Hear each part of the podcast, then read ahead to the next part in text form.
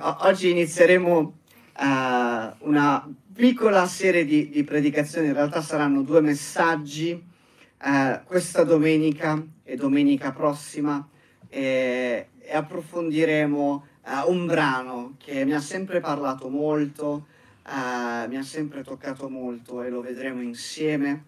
Questa, queste due predicazioni si chiamano così, puoi mettere la grafica, ti amo, ti ascolto. Ti amo, ti ascolto. Prova a dirlo, ti amo, ti ascolto. Solitamente è quello che una moglie chiede al proprio marito di dire ogni giorno, ti amo, ti ascolto, va bene capo. E questo è lo aggiungiamo, ti amo, ti ascolto. Eh? Quindi ci immergeremo per queste due domeniche su, su questo tema. E avremo un, un, testo di riferimento, eh, è una scena che conosciamo tutti eh, abbastanza bene e la andremo un po' in profondità in questo. Uh, prendiamo, prendiamo, mettiamo sullo schermo Giovanni 21 al verso 1 e dice così, Gesù era già risorto anche perché siamo dopo Pasqua, quindi non potevo predicare prima della croce, quindi dobbiamo prendere un momento giusto. Gesù era già risorto, si era già fatto vedere ai discepoli e qui c'è questa scena molto particolare. Dopo queste cose Gesù si manifestò di nuovo ai discepoli presso il mare di Tiberiade e si manifestò in questa maniera. Simon Pietro, Tommaso, detto Didimo, Natanaele di Cana di, Gal- di Galilea, i figli di Zebedeo e due altri dei suoi discepoli erano insieme. Simon Pietro disse loro, vado a pescare. Essi gli dissero, veniamo anche noi con te. Uscirono e salirono subito sulla barca e quella notte non presero nulla. Quando già era mattina, Gesù si presentò sulla riva i discepoli però non sapevano che fosse Gesù. Allora Gesù disse loro, figlioli, avete del pesce? Gli risposero, no. Ed egli disse loro, gettate la rete dal lato destro della barca e ne troverete. Essi dunque la gettarono e non potevano più tirarla su per il gran numero dei pesci.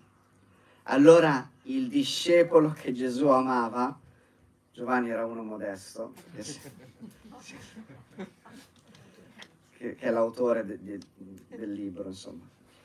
Allora il discepolo che Gesù amava disse a Pietro, è il Signore! Simon Pietro, udito che era il Signore, si cinse la veste perché era nudo e si gettò in mare. E ci fermiamo qua in questo brano. Beh, questa è, è una scena meravigliosa, è, è una scena meravigliosa. E la prima cosa che, che noi vediamo è che quando Gesù risorge, quando Gesù, eh, la prima cosa che Gesù fa dopo che è risorto è quella di incontrare i suoi discepoli.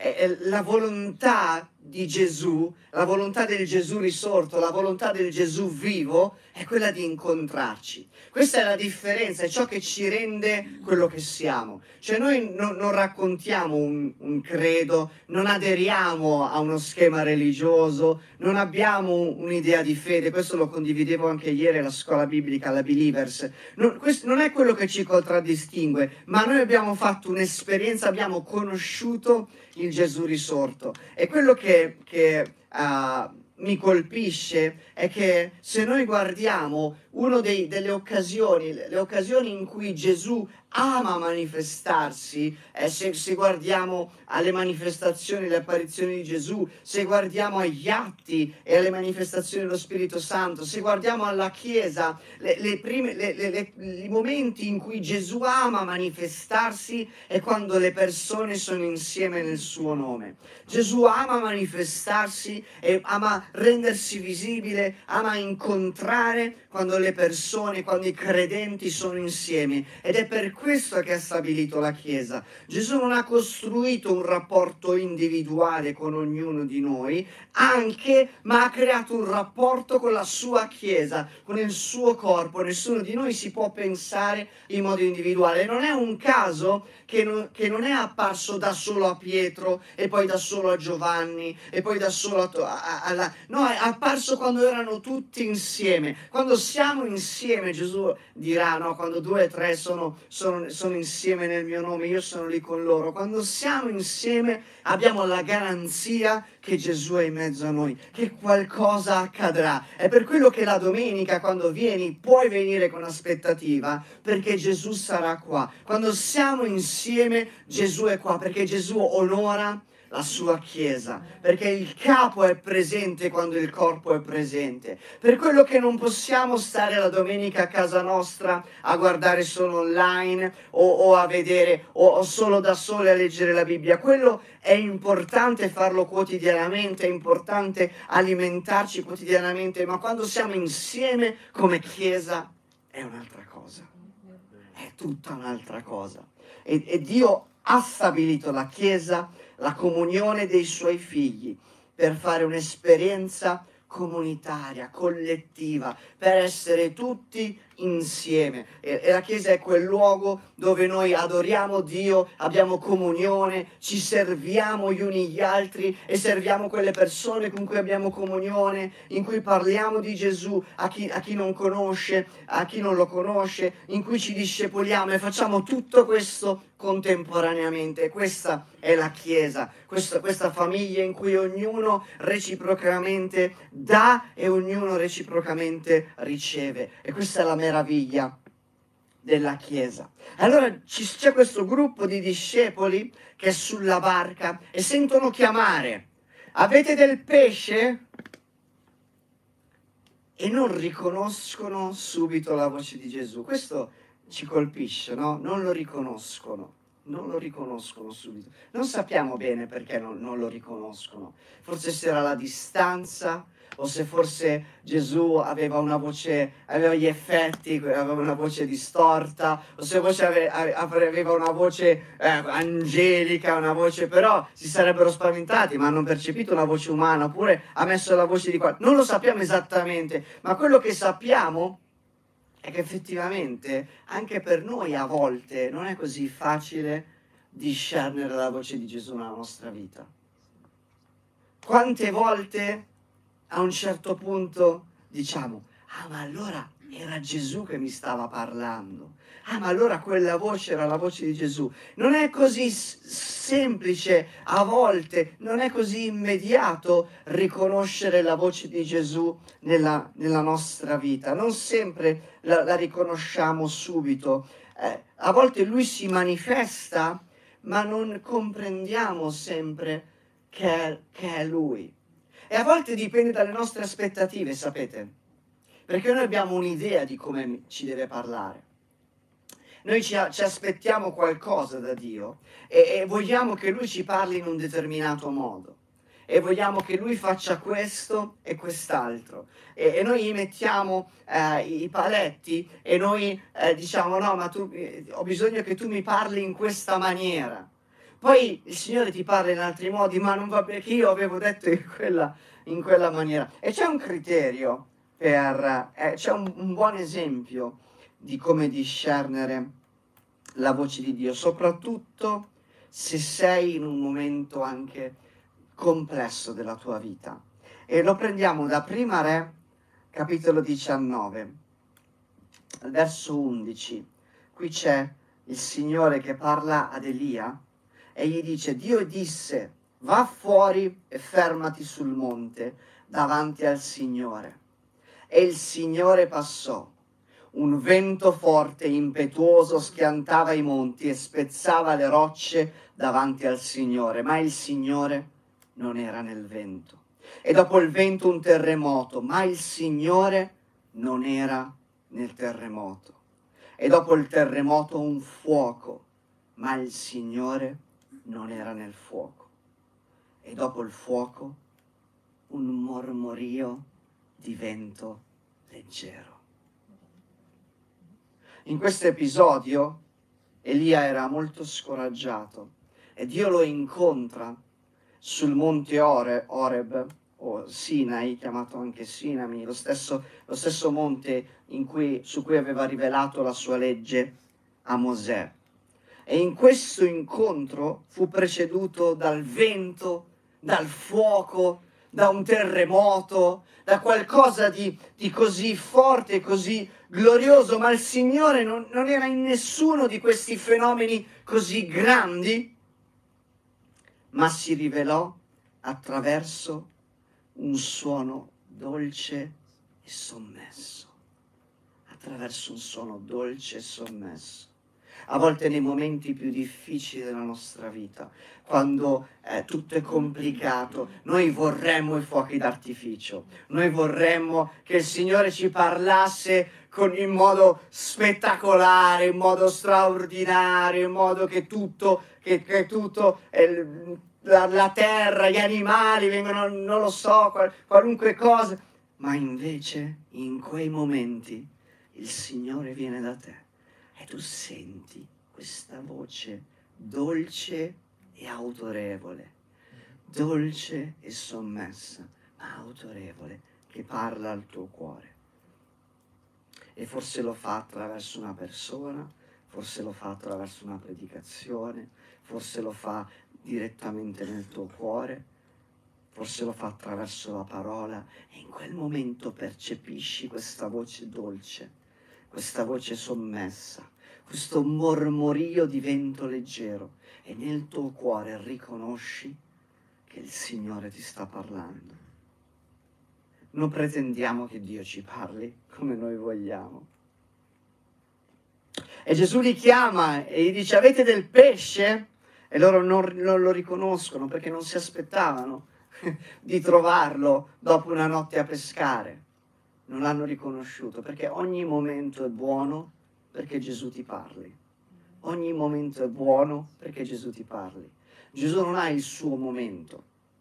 Non è solo quando tu lo cerchi che ti può parlare, anche, ma in ogni momento, in ogni istante della giornata, quando senti questa voce, questo suono, il Signore ti può parlare e sta a noi riconoscere sta a noi percepire, sta a noi avere consapevolezza che Lui ci sta parlando, che Lui ti sta parlando mentre sei al posto di lavoro, mentre stai guidando, mentre sei in coda al supermercato, mentre stai facendo qualunque cosa. Il Signore è con te e vuole parlarti. E i discepoli sono lì e stavano attraversando una crisi, erano fuori a pescare la loro era una crisi spirituale, ma era anche una, una crisi naturale. Loro non ci avevano capito niente, fondamentalmente. Questa era la terza volta che Gesù appariva loro e non ci avevano ancora capito niente. Loro hanno seguito per tre anni questo Messia e, e gli era stato insegnato che il Messia avrebbe restaurato il, il regno di Israele, avrebbe liberato Israele dallo, dal, dal, dall'opprimente impero romano e avrebbe governato il popolo e portato questo regno straordinario, il regno del Messia, il giorno del Signore. E, e, e questo Messia era morto, e, come un, un disgraziato in, in croce, e, e, e poi era risorto, sì, per dire no, ma era così che doveva andare, ma loro ancora non ci avevano capito niente. Tanto che poi ad, in Atti leggiamo prima della sua ascensione che gli dicono ma è adesso che tu instauri il tuo regno, perché ancora quando lui torna in cielo non ci avevano capito niente, sarà solo quando ricevono lo Spirito Santo che ci guida in ogni verità, che comprendono il disegno di Dio perché se non hai lo Spirito di Dio non puoi comprendere le cose di Dio. Se non hai dato la tua vita a Gesù non puoi comprendere le cose di Dio. E questo è il motivo per cui la predicazione del Vangelo, la predicazione della croce è follia per chi non conosce Gesù, è follia, è pazzia per il mondo.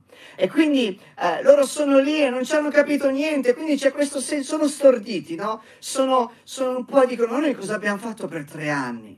Cioè io ho, ho lasciato tutto, ma cosa, e adesso cosa abbiamo? Cosa faremo nella vita? Che cosa faremo? E quindi c'è questa crisi e poi dall'altra parte anche il senso di colpa, di dire ma noi l'abbiamo abbandonato. Cioè lui è morto sulla croce e poi è risorto, ma noi non c'eravamo sul sotto, cioè noi non abbiamo detto niente. E Pietro ripensava e ripensava e ripensava e ancora non aveva avuto un confronto con Gesù riguardo a quelle tre volte che l'aveva rinnegato. E diceva lui, ma l'aveva detto, io l'ho fatto lo stesso e ancora non mi ha... No, ha fatto finta di niente Gesù.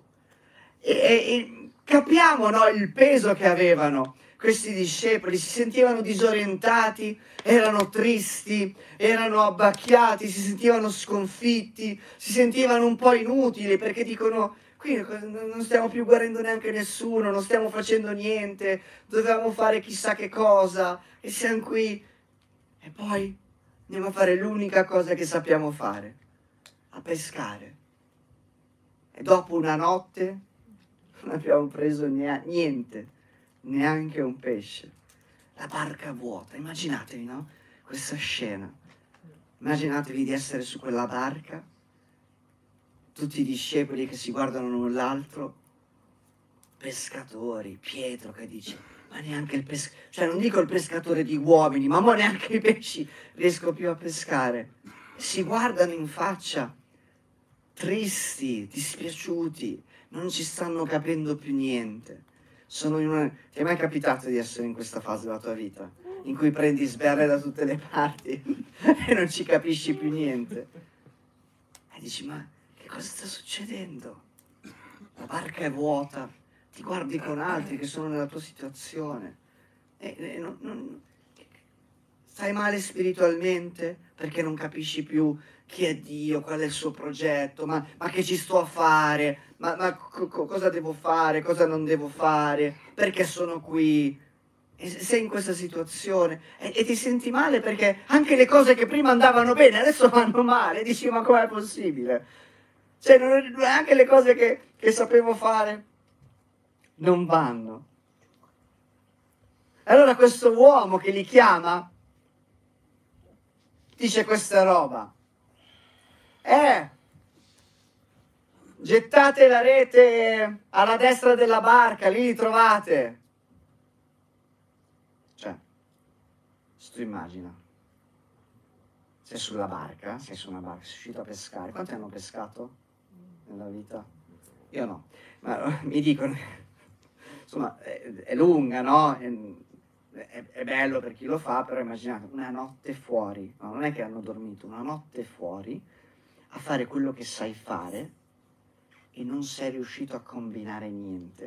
E a un certo punto un tizio ti dice, ma guarda, ma guarda a destra dove io, eh tu l'hai buttata a sinistra, a destra dove Eh sì, perché i pesci sono messi d'accordo, hanno detto, oh mi raccomando, eh, quando arriva la barca di Pietro mettiamoci tutti a destra, perché poi lui pescherà solo sinistra, perché è, è, stupido Pietro e quindi lui pesca solo da una parte, non è che cerca di... di no, perché tutti i pesci sono lì, non è che per, nuotano, sono fermi, è un acquario.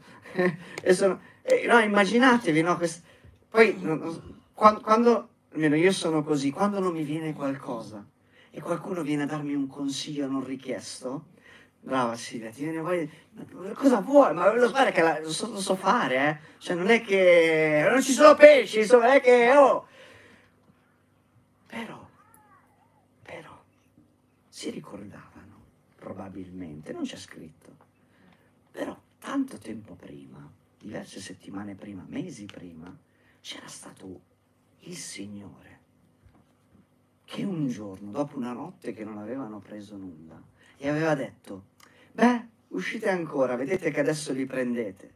E anche lì Pietro aveva detto, Signore, guarda, grazie, capisco che tu sei Dio e sei esperto pescatore, perché per carità tu hai inventato tutto, ma non abbiamo preso niente. Però, alla tua parola, Signore, getto le mie reti. Non so se è così, ma io cito a memoria la, la canzone, quindi più o meno.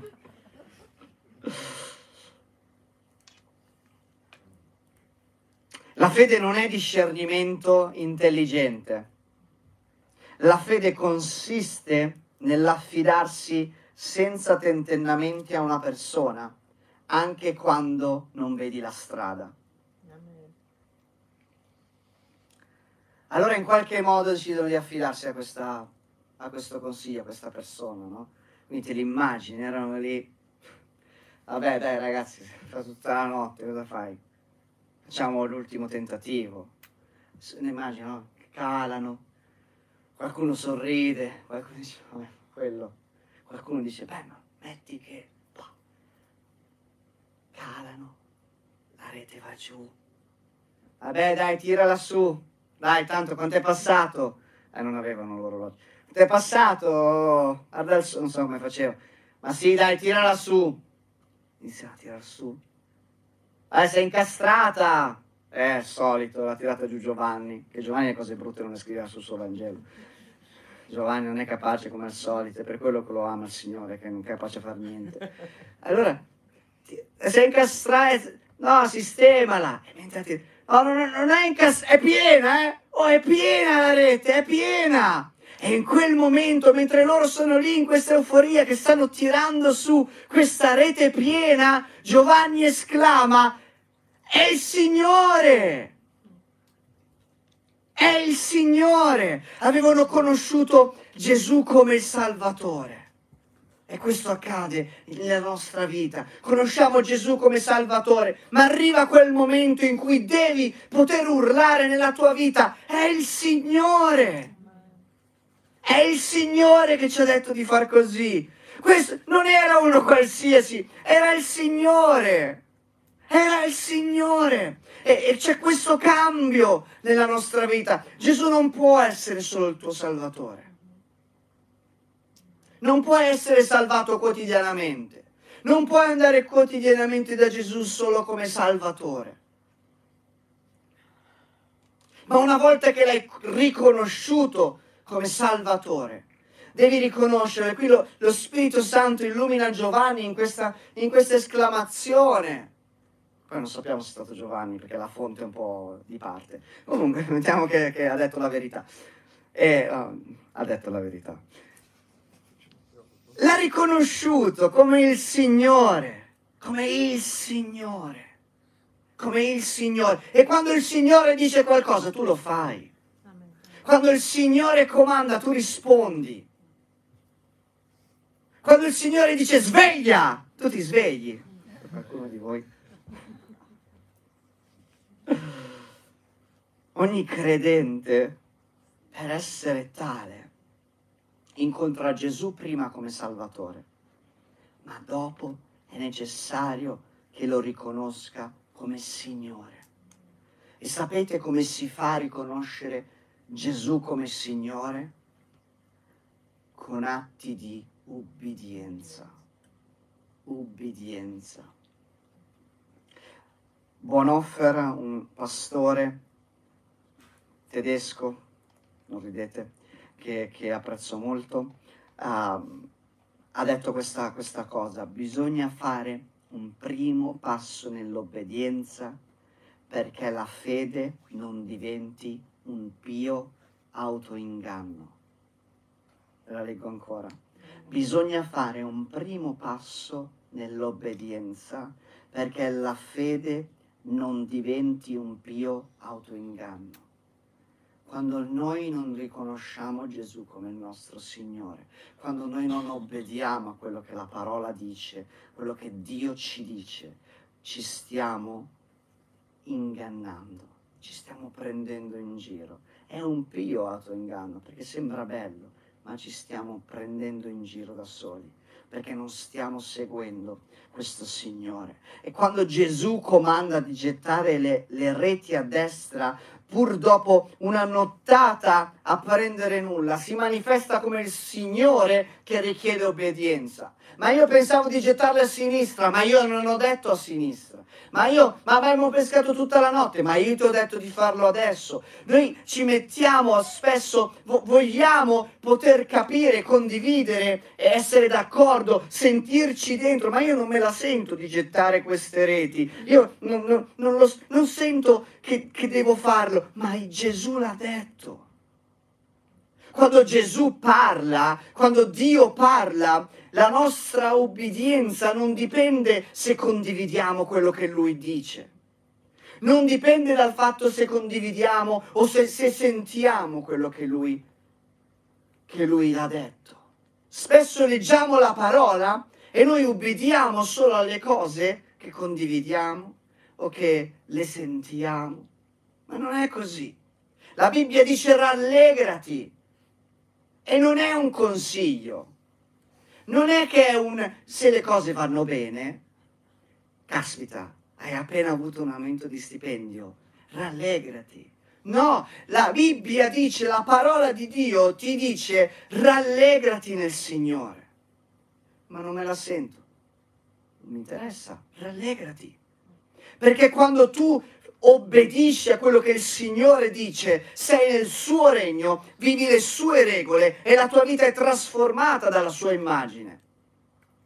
Perché esci dal regno naturale, dove se, sono, se le cose vanno male sono triste, se le cose vanno bene sono triste lo stesso perché ci avrò altro da cui lamentarmi, ed entri nel regno spirituale, dove le regole sono diverse, Ogni cosa è differente perché stai camminando per lo Spirito.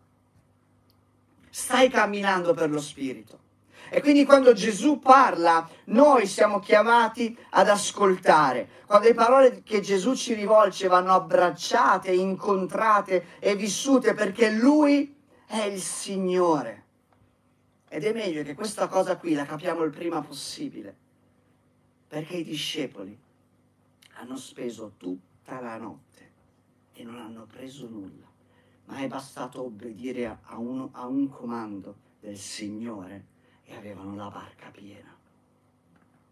Noi a volte investiamo tutta la nostra vita cercando di raccogliere qualcosa e basterebbe ascoltare una parola del Signore basterebbe obbedire a una parola del Signore, basterebbe seguire a una parola del Signore, perché è molto meglio seguire una parola di Gesù che passare una vita a fare come pensiamo noi, anche se crediamo di saperla lunga e di sapere come si sta al mondo. Per quanto riguarda quello che Dio ci chiama a fare, sotto certi aspetti dobbiamo avere fede altre cose dobbiamo capirle, ma altre cose dobbiamo semplicemente metterle in pratica. Non importa se non lo capisci. E, e, e spesso la, la, se io domandassi sei disposto a obbedire al Signore, io so che tutti noi siamo, siamo, amiamo il Signore Gesù, siamo pronti a, a seguirlo, e tutti diremmo di sì. Ma a volte ho l'impressione che Gesù ci chiede delle cose. Gesù ci chiede a volte delle cose anche banali, anche scontate, anche semplici, come alzarti la mattina per venire a celebrarlo in chiesa, come fare un passo di fede nell'area finanziaria, come benedire qualcuno, come trascorrere del tempo con lui, come rispondere bene a un oltraggio che hai ricevuto. Lui ci chiede delle cose, a volte ci chiede delle cose che non riusciamo a comprendere e la mia sensazione è che lo ascoltiamo e diciamo, oh il Signore ha parlato. È stata bellissima quella predicazione e dopo che Gesù ha parlato, siamo sulla nostra barca e continuiamo a dire, eh però non ci sono pesci, oh. eh, la barca è vuota, non ci sono pesci. E continuiamo ad andare avanti nella nostra vita, nelle cose che noi stiamo facendo, perché noi siamo bravi a fare le cose, e nel nostro programma di vita, e perdiamo l'opportunità di seguire quella parola che Gesù ci ha rivolto. Quando riceviamo la parola del Signore, quando riceviamo la parola del nostro Signore, che cosa ne facciamo con quella parola? Che cosa ne facciamo? Quando ti chiede di fare una cosa che non, per te non ha senso, quando nella parola leggi qualcosa che dici, beh, adesso mo pure, un po' esagerato, che cosa ne facciamo di questa parola? Quando nella parola c'è scritto di mantenerti puro sino al giorno del matrimonio, che cosa ne fai di questa parola? Quando c'è scritto che il tuo corpo è il tempio dello Spirito Santo e va onorato, che cosa ne fai di quella parola nella tua vita quotidiana? Dici, oh, bella questa parola, bellissima. E la tua barca rimane vuota, la tua vita rimane vuota perché hai letto, conosci quello che il, Signore ti ha detto, ma non hai intenzione di obbedirgli. Il problema è che noi pensiamo che si possa ascoltare senza obbedire, che si possa ascoltare senza obbedire. E sapete, una delle, delle grosse discussioni di, di, questo periodo della nostra vita che abbiamo con, con, con Noah è che ci deve ascoltare. Penso che tutti i genitori hanno attraversato questa frase. Ci, ci deve ascoltare. Quando ti diciamo una cosa, ci devi ascoltare. Una volta c'è stato un momento anche pericoloso, io gli ho urlato di fermarsi e lui è andato avanti. E lì mi sono molto arrabbiato, ho detto, quando io ti parlo e ti do un comando, tu devi ascoltare. Eh, ma io ho ascoltato. No, perché devi fare quello che ti ho detto. Ascoltare non è fare entrare qualcosa qua dentro. Ascoltare. Se io ti dico metti a posto quel gioco, mi dici sì, ho sentito. No, non hai sentito, perché se hai sentito lo fai. Noi vogliamo questo ai nostri figli e glielo insegniamo, che ascoltare significa fare. E, e anche per me è così. Quando mia moglie mi dice la spazzatura è piena e si ferma, non mi sta dando un'informazione. Non mi sta dicendo qualcosa che dico, ah, questo è interessante. Lei si aspetta che una volta che ho ascoltato, faccio. Se no me lo ripeterà. ma lei non ripete mai due volte. Deuteronomio 6, verso 4. Ascolta Israele, il Signore, il nostro Dio, è l'unico Signore. Tu amerai dunque il Signore, il tuo Dio, con tutto il cuore, con tutta l'anima tua e con, tutta, con tutte le tue forze. Questa è una delle preghiere che ogni israelita ripete la mattina e la sera e si chiama, questa preghiera si chiama lo Shema perché dall'inizio da questa parola ascolta che in ebraico è Shema e questa, questa preghiera è, viene, viene da, da, questo verso con altri passaggi della, della Torah, è una delle tradizioni più importanti del, della, uh, del popolo ebraico ed è qualcosa che serve per adorare Dio, per pregarlo, per lodarlo. E in questo brano Mosè si rivolge alla nuova generazione di Israele. La vecchia generazione era caduta nel deserto, qui c'era una nuova generazione e mentre si stanno per preparare a entrare nella terra promessa, li sta esortando a non ripetere gli errori della generazione precedente e vuole che sperimentano la benedizione della terra promessa. Ma per farlo, per sperimentare la benedizione della terra promessa, devono fare una cosa. Ascoltare. Ascoltare volte anche a noi, vi parlo così lentamente perché deve ascoltare quello che sto dicendo. il popolo di Israele deve ascoltare. Ascolta Israele. Ascolta Israele. Ma questo, questa parola Shema non significa sentire.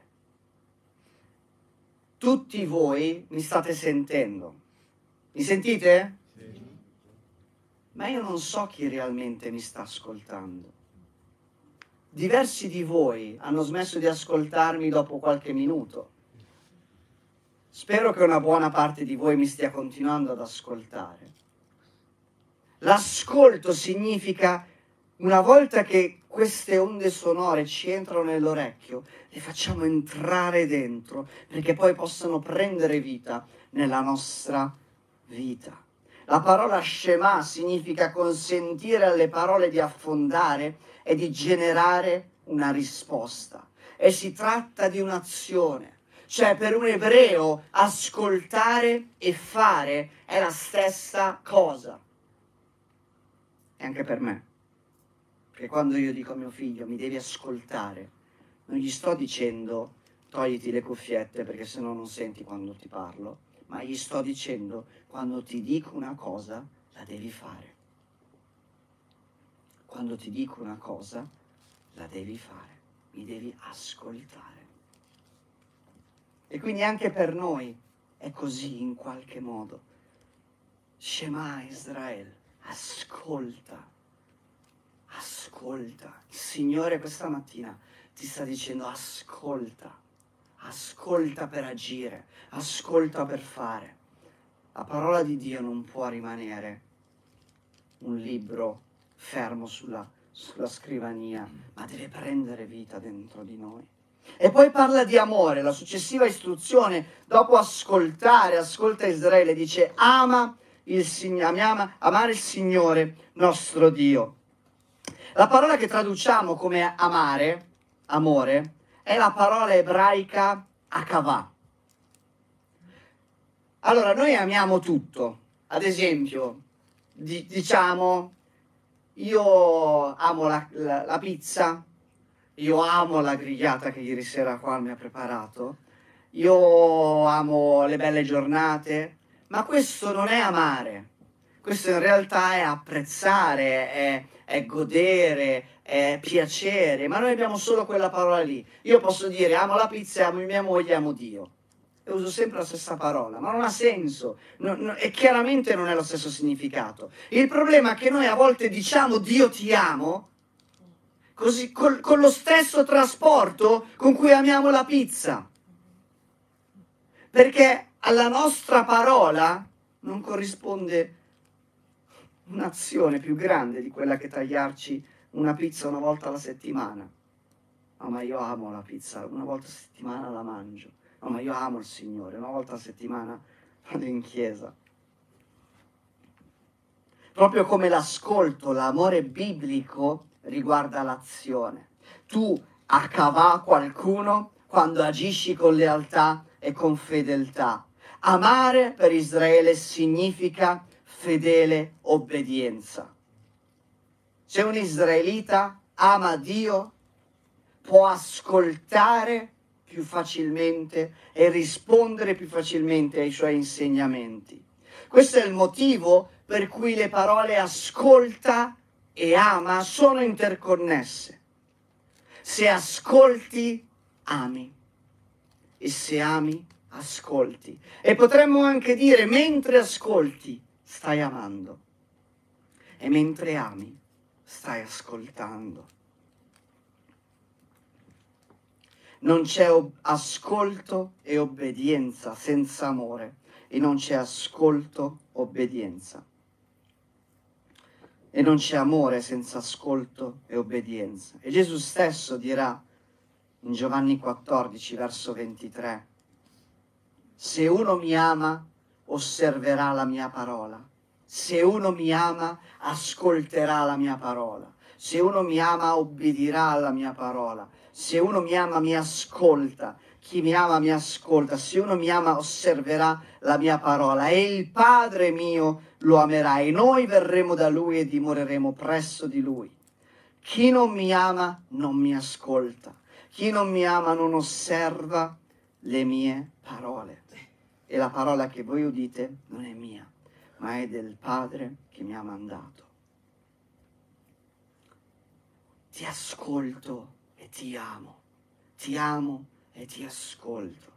Non possiamo scindere le due cose dal fare, dall'agire. Non possiamo separare l'amare Dio dall'ascoltare quello che Dio ha da dire e dal fare quello che Dio ci chiede di fare. Allora questo Pietro riconosce che Gesù lui aveva ancora in mente tutto, il tradimento, il rinnegamento, la morte, non capirci niente, si butta in acqua, prende la veste perché era nudo, si copre e si lancia nella barca. E questo è un momento straordinario. Pietro ascolta, obbedisce, riconosce Gesù, abbandona la barca ed è un gesto molto significativo da parte sua. È un gesto della volontà, lui decide di non rimanere più sulla barca, ma si lancia per andare verso Gesù. È una crisi della volontà, è un, è una, è un momento in cui prende la decisione e non è emozione. Spesso noi prendiamo decisioni sulla base dell'emozione ed è superficiale.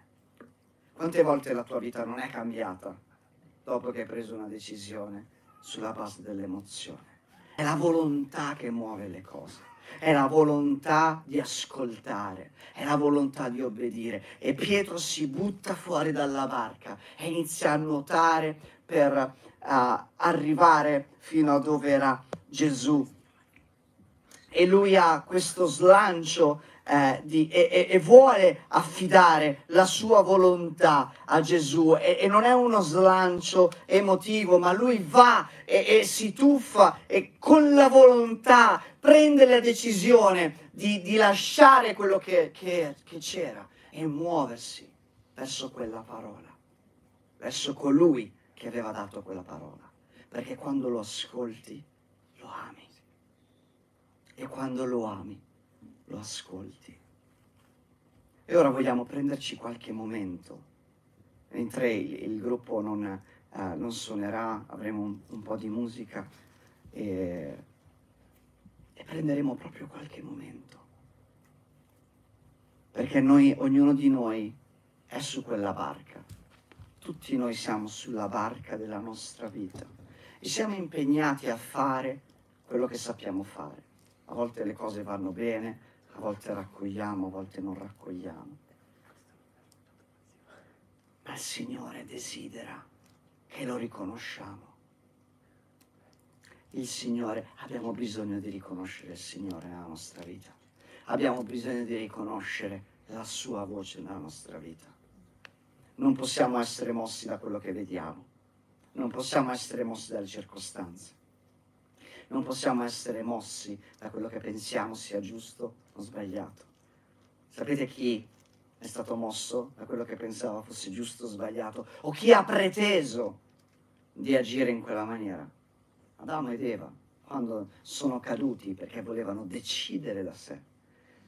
Ma quando noi riconosciamo il Signore, noi sottomettiamo la nostra volontà alla sua.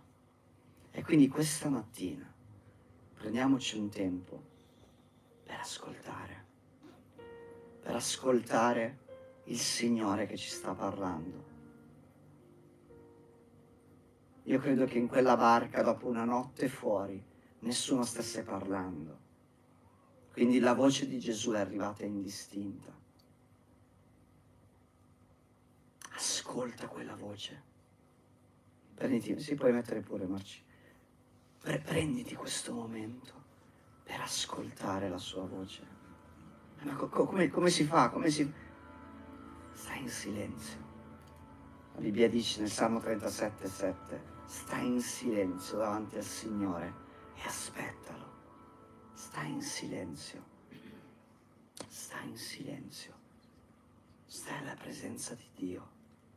Ascolta, Chiesa, ascolta senza ascolto, senza ascolto, che cos'è la nostra vita? Senza ascolto, che cos'è la nostra vita? Se non ascoltiamo la voce del nostro Signore, che cos'è la nostra vita? È un pio autoinganno, ci stiamo prendendo in giro. Ma siamo qui perché abbiamo un Signore che vuole parlarci attraverso la sua parola attraverso la Chiesa attraverso questo suono dolce e sommesso che arriva fino al nostro cuore. Quindi stiamo un po' davanti al Signore.